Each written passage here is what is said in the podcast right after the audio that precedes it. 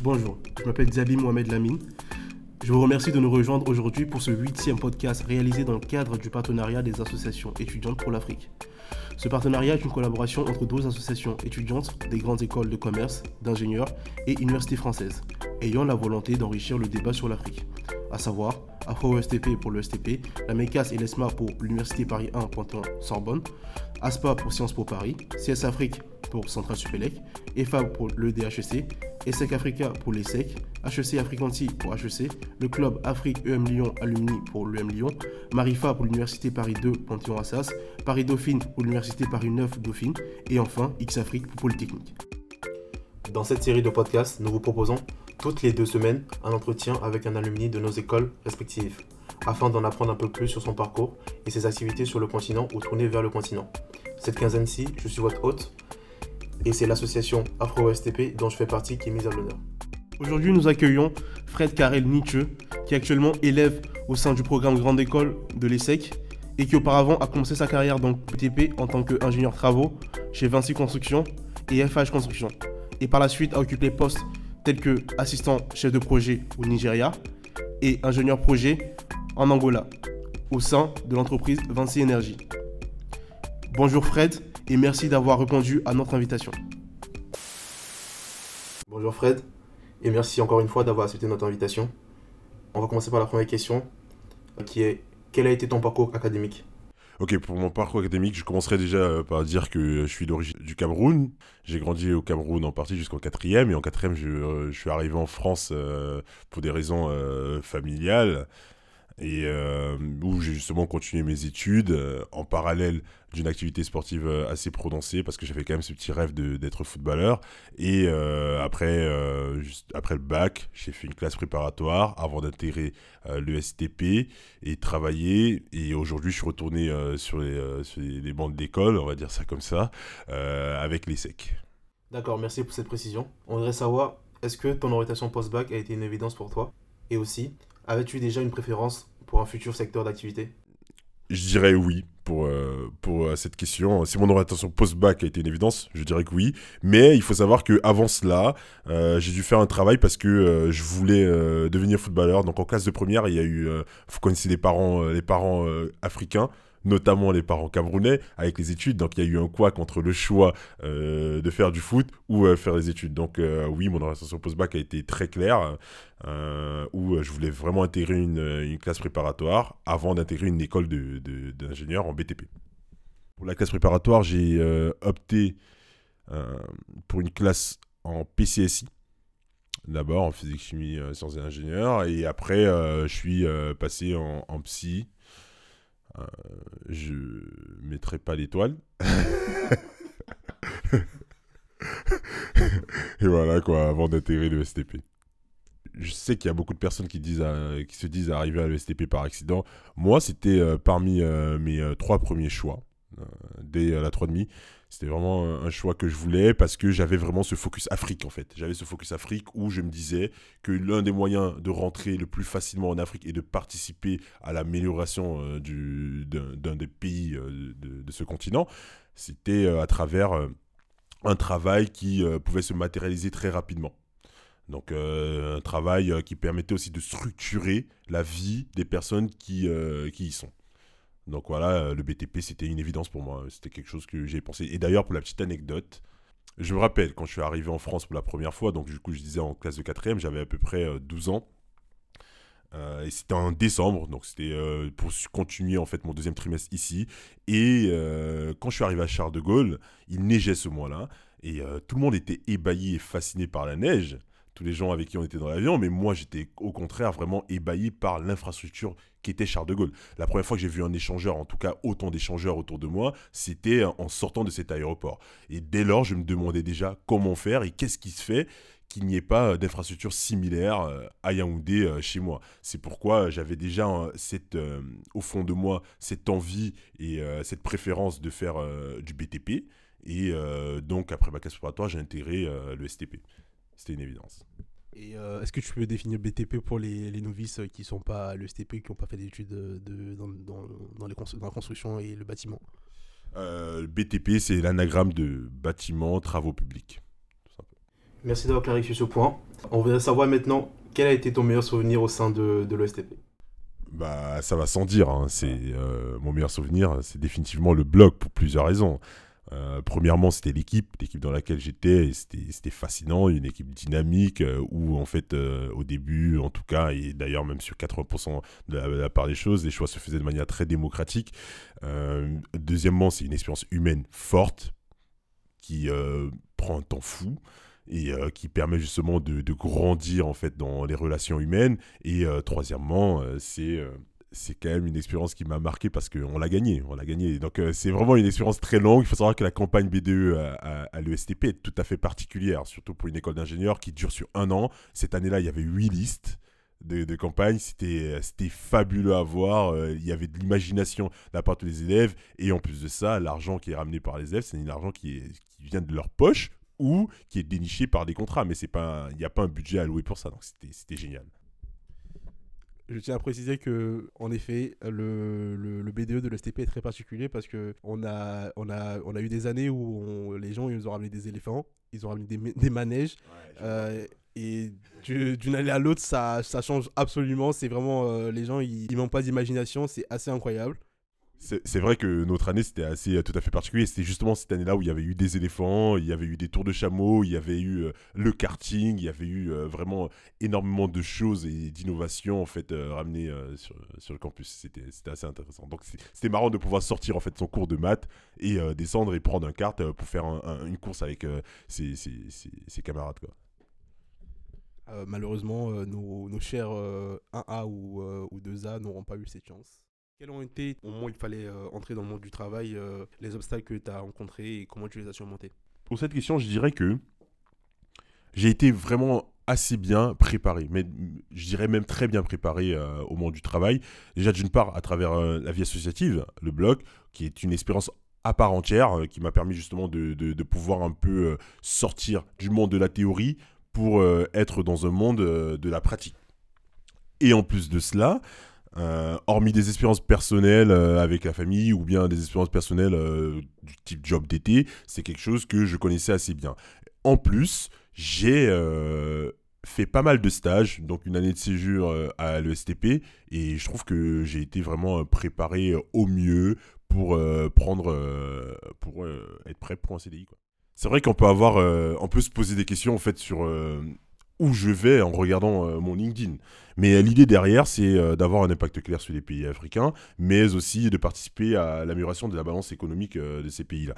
Et donc, pour cela, en fait, à travers mes expériences chez Vinci Energies, au Nigeria et en Angola, je me suis rendu compte que si je voulais avoir l'impact que je rêvais d'avoir quand j'étais plus jeune, quand je rêvais de créer l'infrastructure telle Charles de Gaulle à Yaoundé, il fallait en fait que j'apprenne des nouvelles notions, que je découvre des nouvelles notions, notamment de stratégie, de financement, et que je puisse me situer en amont des projets. C'est pourquoi je suis retourné à l'ESSEC pour acquérir ce bagage-là. Et aujourd'hui, il s'avère que je travaille chez Vinci Airports en division M&A, fusion-acquisition, où on fait du business développement, où je me positionne en tant qu'analyste pour essayer d'expliquer pourquoi on devrait ou pas faire cet investissement. Donc, c'est vraiment dans le secteur des infrastructures de manière globale, que ce soit le secteur aéroportuaire ou le secteur des énergies renouvelables aujourd'hui, parce qu'on a agrandi un peu notre portefeuille. D'accord, merci beaucoup. Mais en fait, à y réfléchir, peut se poser la question, il est où le lien entre ce que tu fais actuellement en finance et l'Afrique ? Alors, c'est tout un processus. Il faut acquérir de l'expérience, il faut acquérir une légitimité, et aujourd'hui je le fais avec Vinci Airport, mais c'est vrai que c'est des sujets plutôt internationaux. On travaille aussi bien sur les États-Unis ou le Brésil ou les sujets français ou européens. Donc l'idée, j'ai aussi travaillé quand même sur des sujets de Cap-Vert, de la Tanzanie et Mozambique, mais l'idée globale, c'est après ce stage-là, pouvoir revenir à travers un fonds d'investissement ou un cabinet de conseil sur le continent africain et mettre ma pierre à l'édifice, quoi. C'est vrai qu'en tant qu'étudiant de l'ESTP, on a très peu de visibilité sur ce qui se passe sur le continent en termes de construction, et je pense que c'est très dommage. J'ai aussi vu que tu avais fait de l'entrepreneuriat. Oui. J'ai fait un peu d'entrepreneuriat, je dis un peu parce que j'ai mis un pied dedans en fait dans ce monde-là. C'était en l'occurrence à l'issue de mon poste à Luanda, à Evan Synergy, où j'ai vu une brèche, j'ai vu un besoin, parce que j'avais ce rôle-là dans l'entreprise, qui était de pouvoir digitaliser certains processus, et j'avais cette ambition justement à travers Luana de digitaliser ce processus-là. Et c'est avéré qu'il y a eu le Covid, il y a eu plein d'éléments, le projet est en pause à l'heure actuelle. En quoi consistaient tes activités en Angola et au Nigeria ? Alors, c'est sensiblement pareil en fait en Angola et au Nigeria, c'est juste des clients différents et un pays différent, mais je travaillais pour Vinci Energies, et à Vinci Energies, il faut savoir que ils se positionnent en tant que parapétroliers. Parapétroliers, ce sont des entreprises qui en fait répondent aux besoins de pétroliers. Et les pétroliers, c'est ceux qui ont l'actif pétrolier, notamment Total, BP, et Exxon et d'autres. Donc, on répond aux besoins des pétroliers. Et pour moi, mon rôle, c'était d'assister le chef projet dans le suivi et la mise en place et les réponses aux besoins du client. Chez Vinci Energies, mon rôle, en fait, le poste que j'avais, j'étais ingénieur projet. En tant qu'ingénieur projet, j'étais en charge de la gestion des contrats, la logistique humaine, et on répondait basiquement aux besoins du client. Pour quelles raisons as-tu décidé d'aller travailler dans ce domaine en Afrique ? En fait, je voulais aller en Afrique. Il y a eu cette opportunité à travers mon stage de fin d'études chez Vinci Energies d'aller au Nigeria. C'est un pays qui m'attirait énormément de par sa culture, de par en fait tout ce que on peut voir en fait de l'extérieur de ce pays-là. Et j'ai saisi l'opportunité aussi. Pourquoi ? Parce que c'était un secteur du oil and gas. Le oil and gas, c'est un secteur phare en fait des pays d'Afrique. C'est un secteur hyper porteur. Ça correspondait à l'époque, en tout cas, on avait les chiffres affichés, c'était de 70% comme de participation au PIB, au Nigeria. En Angola, on a 100%. Donc c'était le secteur phare. J'étais vraiment heureux d'entrer dans ce secteur-là pour plusieurs raisons. Celle que j'ai citée plus tôt, et aussi la deuxième, c'est qu'avec Vinci, c'est une société qui travaille sous forme de PME, de petites boîtes, donc ça me donnait la possibilité d'être dans une petite structure où j'aurais la possibilité de toucher à plusieurs choses et vraiment de découvrir le secteur dans son entièreté. Alors, j'ai travaillé au Nigeria à Lagos et en Angola à Luanda. Pour évaluer le secteur pétrolier dans ces pays-là, c'est assez facile. Hein. On se faisait même la blague très souvent, on regardait les immeubles et s'ils étaient vides, on savait très bien que l'activité n'était pas repartie. S'ils sont pleins, l'activité est repartie. Donc, basiquement, il suffit juste de regarder en fait, les mouvements aéroportuaires pour savoir si le pays va bien, pour savoir si l'activité va bien. Parce que je rappelle, le secteur pétrolier est porteur en fait, du pays. Vu ton CV, on sait que tu es allé sur l'île de la Réunion, tu es allé en Angola, tu es allé au Nigeria. On voudrait savoir qu'est-ce qu'ont pensé tes proches lorsque tu as pris ces décisions, parce qu'on sait très bien qu'il y a une très forte réticence auprès des parents. Ouais, c'est vrai qu'on a souvent des réticences, mais il s'avère que moi, mes choix ont été plutôt corrects. Dans le sens où j'ai commencé par l'île de la Réunion, donc un endroit hyper paradisiaque, c'était vraiment « Waouh, t'y vas quand ?» Et quand est-ce qu'on te rejoint ? C'était très agréable comme sensation. Mais une fois, juste après, pour dire que tu vas au Nigeria et à Lagos, je peux vous assurer, vous n'êtes pas à la maison avec ma maman camerounaise derrière vous pour vous dire « Écoute, mon fils, prends soin de toi. » Là, ça fait quand même un peu plus peur. Et c'est vrai que les personnes sont beaucoup plus réticentes. Mais il s'avère que moi, j'avais eu l'occasion d'avoir des cousins qui y étaient déjà. Donc, elles ont pu s'informer auprès de ces personnes-là et se conforter. Et après, je suis allé encore dans un endroit pire pour eux, encore plus dans l'inconnu. Je suis allé en Angola. En Angola, ils ont toujours l'image de la guerre, c'est la guerre civile, c'est vrai que ça s'est arrêté en 2002, mais ils ont vraiment cette impression-là de dire que c'est toujours la guerre civile. Or, l'Angola, c'est une terre paradisiaque, c'est l'endroit le plus paisible que où j'ai vécu, je dirais. Franchement, c'était génial. On sait que tu as fait tout. Tu as fait du BTP, tu as fait de la finance, tu fais l'acheminement de la finance et tu as fait de l'énergie. On voudrait savoir quels sont les principaux défis à relever quand on travaille dans ces différents domaines. à savoir l'énergie, le bâtiment et les travaux publics, et aussi un peu dans la finance. Alors, c'est une question très intéressante, parce que c'est des activités tout à fait différentes. Les enjeux dans le secteur du bâtiment et du travail public sont à peu près les mêmes. Donc, les difficultés, en tout cas sur un focus Afrique, c'est trouver une main-d'œuvre qualifiée et surtout avoir des engins pour pouvoir répondre aux besoins et pouvoir respecter les délais. Donc, c'est vraiment quelque chose d'assez complexe dans ce secteur-là. Dans le secteur pétrolier, ou plutôt parapétrolier, parce que je rappelle, Vinci, c'est un parapétrolier, les défis qu'on avait, c'était de trouver une main-d'œuvre qualifiée. Il faut savoir qu'on avait des enjeux de nationalisation, donc il fallait nationaliser des postes, et pour cela, il fallait avoir une main-d'œuvre locale qualifiée, et ce qui nous poussait et qui a formé des personnes pour pouvoir répondre aux exigences du poste.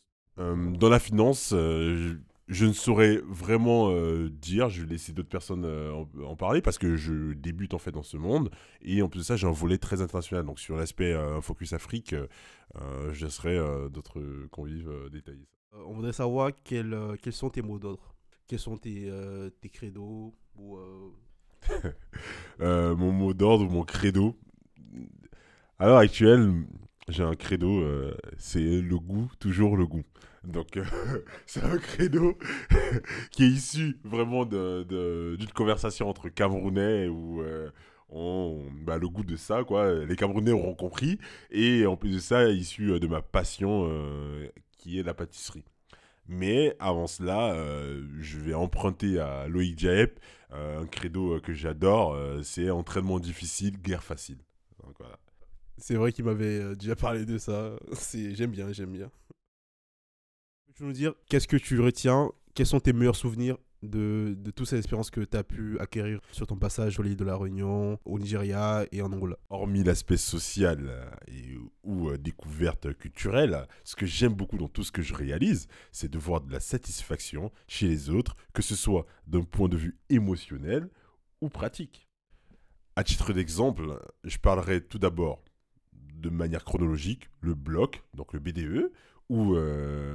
c'était vraiment plaisant de voir des étudiants satisfaits de ce qu'on leur proposait, de voir des enseignants et des membres d'administration heureux de nous voir arriver jusqu'au BDE et de gagner la campagne. C'était quelque chose que j'arrive pas à expliquer. Sur l'aspect vraiment purement professionnel, j'ai eu à digitaliser certains processus et c'était satisfaisant de savoir que 2 ans après, j'étais recontacté par mes collègues pour justement soit améliorer ou soit me faire comprendre que ça permet de gagner pas mal de temps. Donc c'est quelque chose de plaisant, mais en plus de cela, il y a ma passion qui est la pâtisserie, et je pense même d'ailleurs que c'est pour ça que je suis passionné par la pâtisserie, parce que quand je regarde une personne apprécier quelque chose de goûtu, c'est... je ne saurais que dire. Peux-tu nous partager à tes yeux 2 qualités à avoir pour travailler dans le monde de l'énergie ou du BTP? Pour répondre à cette question, je citerai 2 qualités. Premièrement, l'organisation. Deuxièmement, le relationnel. À cela, on peut rajouter énormément d'autres qualités comme la rigueur, comme des compétences techniques ou autres. Mais pour moi, dans ce secteur-là, et notamment sur l'Afrique, c'est l'organisation et le relationnel qui prime. As-tu des conseils à donner à des étudiants qui aspirent à avoir le même parcours que toi ? Alors, je répondrai à cette question en 2 temps, parce que oui, c'est un peu atypique de travailler et après repartir faire un master. Donc, c'est ça typique. Donc, moi, je répondrai aux étudiants qui veulent justement faire un master directement après leur école, que c'est possible et il faudrait le faire d'ailleurs. C'est plus intéressant de le faire dans ce sens-là que de partir travailler 2 ans et demi avant de revenir en master. Donc, pour ceux qui veulent aller directement en Afrique, c'est à votre convenance. J'ai du mal à conseiller une personne, de lui dire c'est le bon moment pour partir en Afrique. Personnellement, moi, je pense que ça, c'était ma vision pour moi, et je pensais, et j'en suis toujours convaincu, que l'idéal, c'est de partir au plus tôt. Parce que plus tard, je pense que ça va être compliqué avec des contraintes familiales ou même d'ailleurs en termes de possibilités d'emploi. Parce que plus on est jeune, c'est une pyramide, quoi. Plus on est jeune, plus on a d'offres, et plus on monte, plus ça devient compliqué d'avoir d'offres. Et il y a un autre aspect qui est au fond de moi, c'est l'entrepreneuriat. L'entrepreneuriat, il faut aller au plus tôt, quoi. L'Afrique ne cesse pas d'avancer, en fait. Hein. Il faut l'accepter, hein.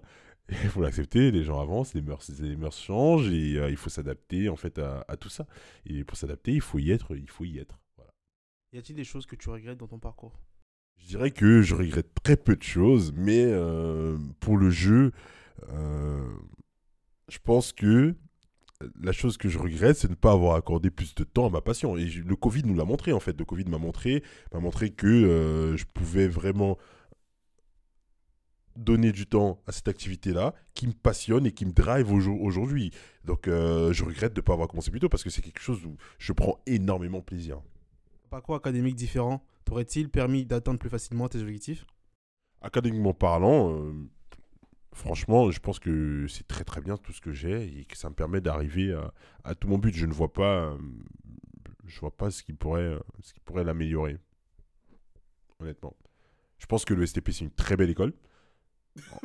Non, vraiment, pour le coup, vraiment, franchement, oublions l'administration, oublions vraiment toutes les discordances qu'on peut avoir entre la vision d'une entreprise, parce que le STP c'est une entreprise, et les étudiants. Mais je pense que le STP est une bonne école dans la mesure où on retrouve des personnes qui ont presque la même ambition et qui savent se tirer tous vers le haut. Et c'est une école qui, en fait, apprend à devenir performant dans le monde professionnel. Pour moi, c'est le cas.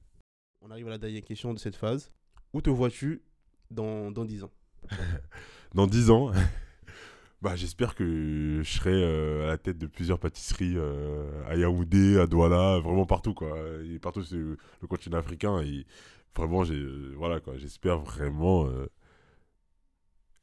vivre de ma passion. Là, pour le coup... Ça n'a rien à voir avec le BTP, ça n'a rien à voir avec la finance, on peut le voir. Mais moi, je vois un lien parce que je me positionnais en tant que gestionnaire de pâtisserie. Et il faut comprendre les enjeux financiers pour y arriver, si on veut gérer plusieurs. Et en plus de ça, il faut avoir un aspect technique ingénieur, dans le sens où c'est des restaurants et des infrastructures à sortir de terre. Dans ce milieu-là en Afrique. Donc, voilà.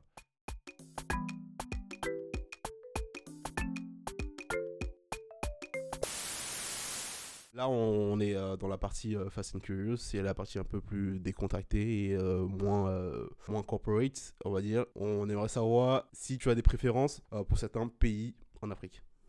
Et aussi pour quelles raisons ? Alors, oui, j'ai des préférences pour certains pays d'Afrique.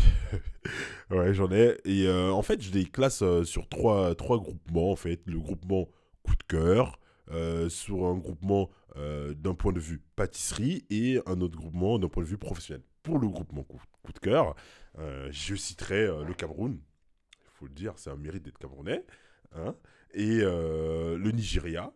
C'est un pays qui m'a convaincu quand j'y étais. C'est un pays où on voit naître en fait cette culture, où on voit cette fierté en fait dans leur culture. C'est quelque chose que j'adore. Pour la partie pâtisserie, je me positionnerais sur des pays où il y a une classe moyenne solide, comme le Maroc.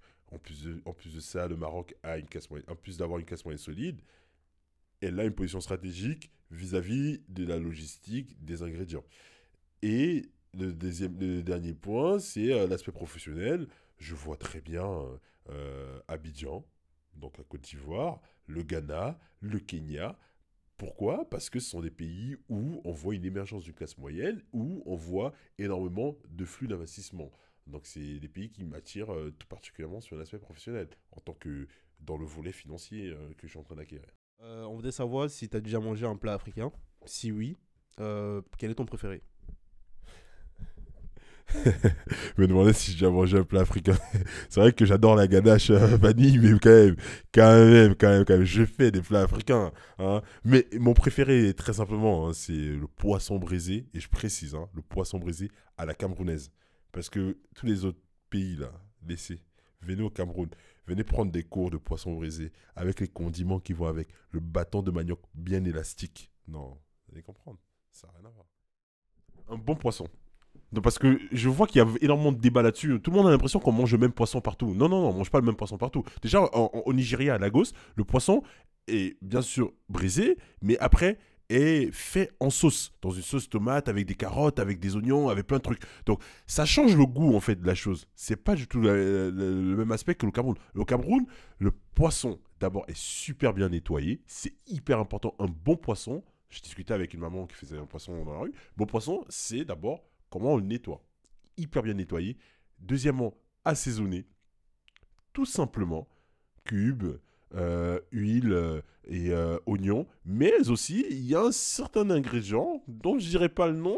Pas parce que je ne l'ai pas, mais parce que je vais vous laisser en fait découvrir par vous-même, qui fait tout changer. Le condiment vert.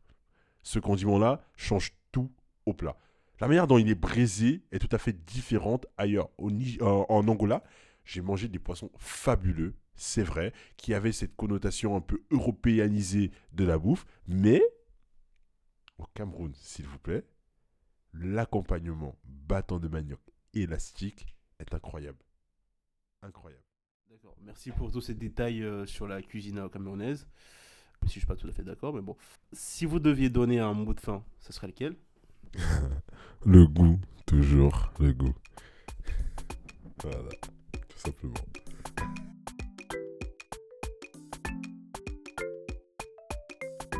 C'est sur ces mots que se termine ce podcast. Merci beaucoup à Fred d'avoir partagé ce moment avec nous, en espérant que son parcours vous aura inspiré et donné des pistes de réflexion pour vos projets professionnels. Chères auditrices et auditeurs, merci de nous avoir suivis. On se retrouve dans 2 semaines avec un nouvel invité.